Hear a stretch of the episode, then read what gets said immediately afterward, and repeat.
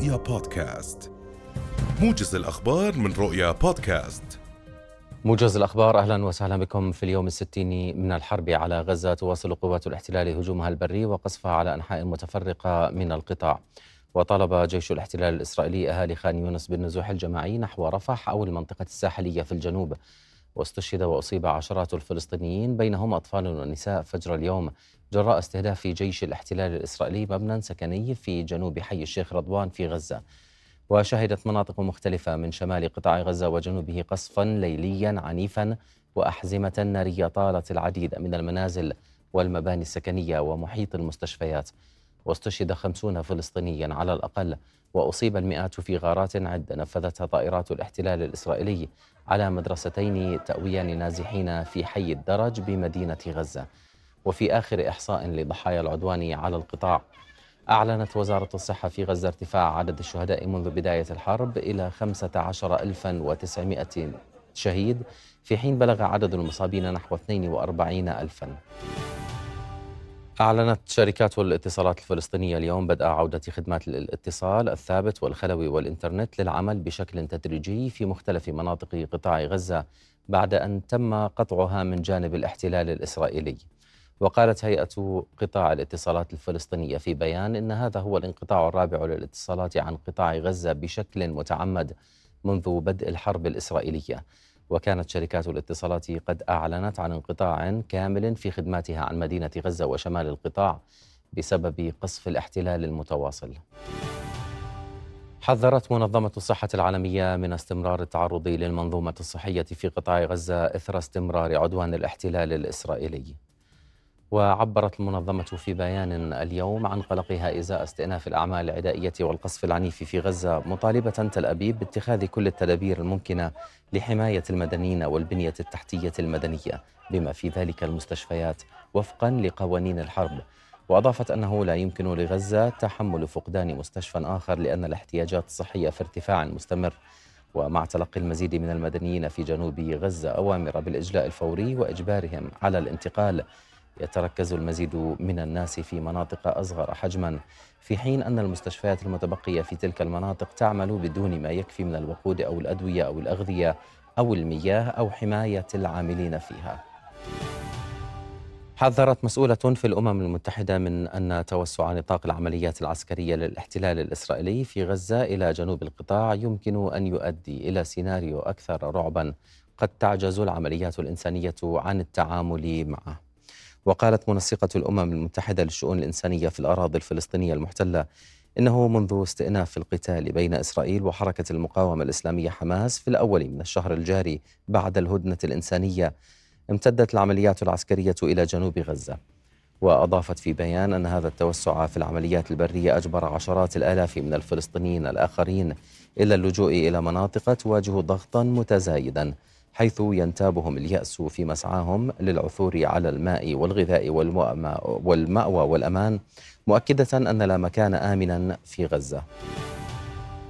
أفادت مصادر فلسطينية مطلعة على مفاوضات الهدنة في غزة أن الاتصالات بهذا الخصوص ما زالت جارية رغم مغادرة وفد الموساد للعاصمة القطرية الدوحة بقرار من رئيس وزراء الاحتلال الإسرائيلي بنيامين نتنياهو. وقالت المصادر أن الجانب الأمريكي بدأ يضغط لتجديد اتفاق الهدنة الإنسانية ورجحت المصادر أن يكون السبب وراء ذلك هو طلب مباشر من الاحتلال متعلق برغبة الجيش الإسرائيلي بإخلاء الجرحى والقتلى من ساحة المعركة في غزة. وفي اليومين الماضيين أعلنت كتائب القسام الجناح العسكري لحركة حماس عن تنفيذ عدد كبير من الكمائن والهجمات ضد قوات الاحتلال الإسرائيلي وتفجير الآليات العسكرية. وإيقاع العشرات من جنود الاحتلال بين قتيل وجريح. اعترف جيش الاحتلال الإسرائيلي اليوم بمقتل ضابط وجنديين في المعارك الدائرة مع المقاومة الفلسطينية في قطاع غزة مشيرا إلى إصابة ضابط وثلاثة جنود آخرين بجروح خطيرة. وبهذا ارتفعت حصيلة القتلى إلى ثمانين منذ بدء العملية البرية على القطاع المحاصر كما ارتفع عدد قتلى جيش الاحتلال المعلن عنهم إلى 406 قتلى منذ بدء عدوانه على القطاع في السابع من أكتوبر الماضي. قال مسؤولون أمريكيون أن تل أبيب أعدت نظاما من المضخات الكبيرة لإغراق شبكة أنفاق حماس في قطاع غزة بمياه البحر. وأضاف مسؤولون وفقا لما نقلته وول ستريت جورنال أن سعي تل أبيب لإغراق الأنفاق في القطاع بمياه البحر لطرد المقاومة سيهدد مصادر المياه. في سياق آخر تحدث قائمون على القطاع الصحي في غزة عن أوضاع كارثية يعيشها السكان جراء عدوان الاحتلال المستمر وتدميره عددا من المستشفيات والمرافق الصحية. اقتحمت قوات الاحتلال الإسرائيلي فجر اليوم عدة مدن وبلدات في الضفة الغربية المحتلة وسط اشتباكات مع مقاومين فلسطينيين. في وقت ارتقى فيه شهيدان في الخليل. كما أعلنت وزارة الصحة الفلسطينية استشهاد شاب في قلنديا وإصابة أربعة آخرين في مخيم لدهيشة ببيت لحم برصاص الاحتلال إحداها حرجة للغاية. واقتحمت أكثر من خمسين مركبة عسكرية ترافقها أربع جرافات مدينة جنين وسط إطلاق النار ما أدى إلى اندلاع مواجهات. وتزامن الاقتحام مع تحليق طائرة استطلاع في أجواء المدينة فيما انتشر قناصة على أسطح عدد من المنازل والبنايات وانقطعت الكهرباء عن عدد من أحياء مدينة جنين ومخيمها. والآن تنضم إلينا من قلنديا شمال القدس المحتلة مراسلتنا آية الخطيب. أهلا بك. آية يعني شهيد في قلنديا ما التفاصيل التي لديك وكيف هي الأوضاع الأمنية في قلنديا؟ نعم نحن نتواجد الآن في مخيم قلنديا شمال القدس المحتلة عقب تشييع آه، جثمان الشهيد محمد مناصرة إلى مثواه الأخير. نحن نقف الآن أمام منزل العائلة التي تم استهدافها من قبل آه، قوات الاحتلال حيث قامت قوات الاحتلال صباح هذا اليوم بتفجير آه، باب المنزل باب منزل العائلة ما أدى إلى استشهاد الشاب على الفور وأيضا أدى إلى إصابة والدة الشهيد وشقيقاته بجروح مختلفة.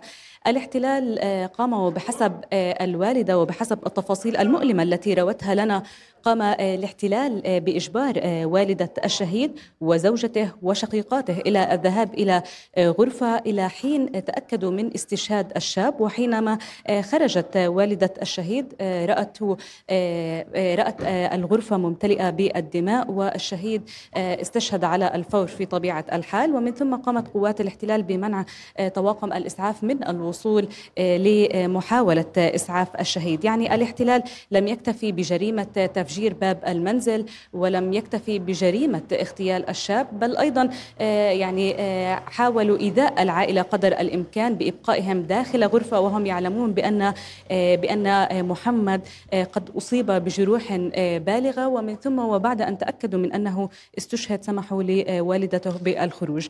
حين حين سألت والدة الشهيد فيما إذا حاول الاحتلال أن يقوم بفتح الباب في أي طريقة أخرى فقالت لي بأنه ودون سابق إنذار تم تفجير باب المنزل وأيضا قام الاحتلال بالتهديد بإيذاء العائلة في حال لم يقوموا بإظهار ما لديهم من أسلحة علما بأن لم يجد الاحتلال أي شيء داخل المنزل من سلاح ومن ثم قامت قوات الاحتلال باعتقال شقيق الشهيد و غادروا آه، مخيم آه، قلنديا. آه، ود الإشارة إلى أن للشهيد شقيقان الآن يتواجدان في سجون الاحتلال. وشقيق الثالث وهو يبلغ من العمر ثمانية أعوام رأى وتم يعني إعدام شقيقه أمام عينيه. وهي تفاصيل مؤلمة جدا عاشتها نعم. العائلة صباح هذا اليوم. زوجة الشهيد أيضا استشهد شقيقها قبل شهرين تقريبا. ما يعني بأن الاحتلال يواصل ويتعمد إيذاء وقتل الفلسطينيين قدر الإمكان في الضفة الغربية والقدس المحتلتين بالتزامن مع جرائم الإبادة في قطاع غزة. نعم آية يعني في كل لحظة هناك حلقة جديدة تضاف إلى سلسلة جرائم الاحتلال بحق الأهل الفلسطينيين في الضفة الغربية المحتلة وأيضا يعني في عموم المناطق الفلسطينية. بدي أشكر وجودك معنا آية الخطيب كنت معنا آه، من مخيم قلنديا. شكرا جزيلا لك. والآن ينضم إلينا من الخليل آه، مراسلنا محمد العدم. أهلا بك. محمد إذا شهيدان في الخليل آه، اليوم. آخر تطورات معك.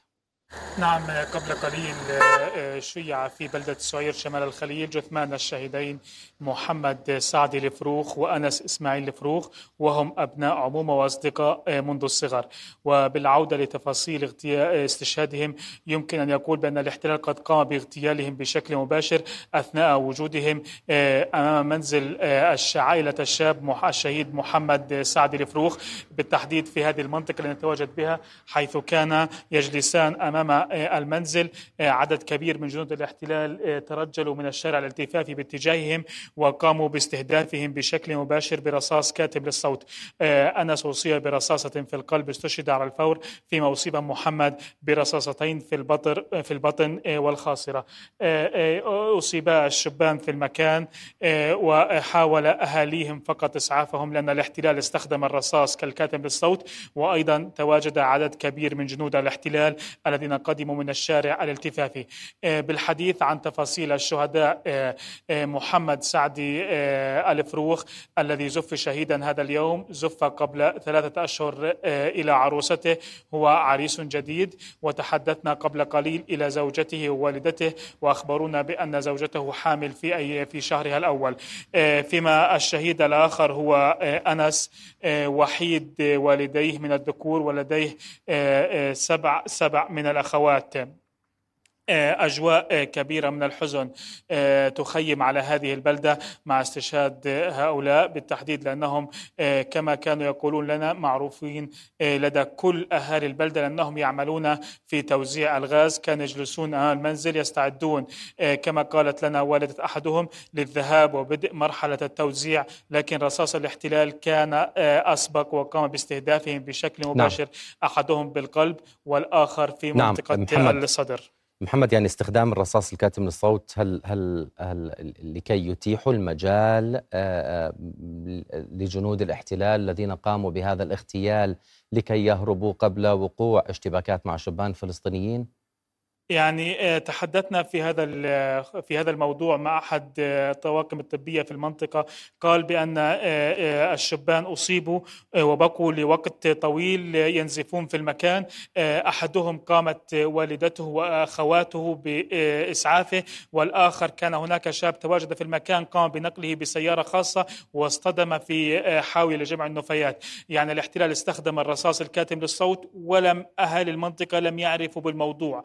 يعني يعني ربما هو محاولة اغتيال محاولة يعني إعدام بشكل مباشر لشبان كانوا يتواجدون أمام المنزل استهدفوهم برصاص كاتم للصوت وبقوا متواجدين في المكان. حتى بعد بعد نقل جثمين الشهداء بقوا جنود الاحتلال متواجدين وقدموا إلى المنطقة آه، مشاة من الشارع الالتفافي وربما كان هناك يعني محاولة إعدام لهؤلاء الشبان. نعم طيب محمد الأوضاع الأمنية وانتشار آه، جنود الاحتلال في الخليل يعني منذ ساعات الصباح وما وحتى هذه اللحظة قوات كبيرة من جيش الاحتلال تقتحم بلدة بيت كاحل غرب المدينة آه، تفرض منعا للتجول بشكل كبير على البلدة وتقوم بحملات مداهمة وتفتيش آه، كبيرة وقامت باعتقال عدد كبير من الشبان آه، وحسب مصادر محلية قالوا بأنهم اعتقلوا أيضا رئيس البلدية في في بلدة بيت كاحل. بلدة بيت كاحل منذ أيام طويلة تتعرض لحملات متواصلة لحملات مداهمة وتفتيش واعتقالات وقبل أسبوع تم تم اعتقال أكثر من 15 فتاة من البلدة حتى هذه اللحظة جيش الاحتلال ما زال يتواجد في المنطقة ويفرض عليها حصارا نعم. كاملا آه، محمد, محمد شمال غرب في, في بلدة محمد في بلدة بيت كاحل هل هناك مقاومون هل هي معقل المقاومة؟ آه، صراحة آه، لا يمكن آه، لأحد أن يتحدث في هذا الموضوع.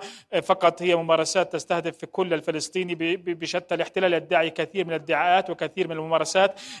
يوميا يقوم باقتحام معظم المدى معظم القرى معظم المخيمات دون سواء كانت أسباب حقيقية أو غير حقيقية. هي ممارسات احتلالية بحق كل فلسطيني سواء كان هناك سبب أو لم يكن هناك سبب. نعم إذا هي شهية الدم وإراقة الدماء.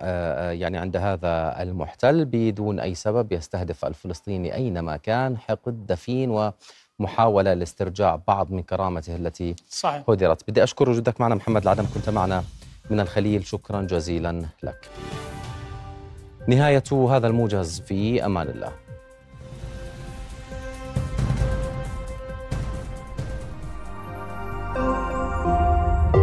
رؤيا بودكاست.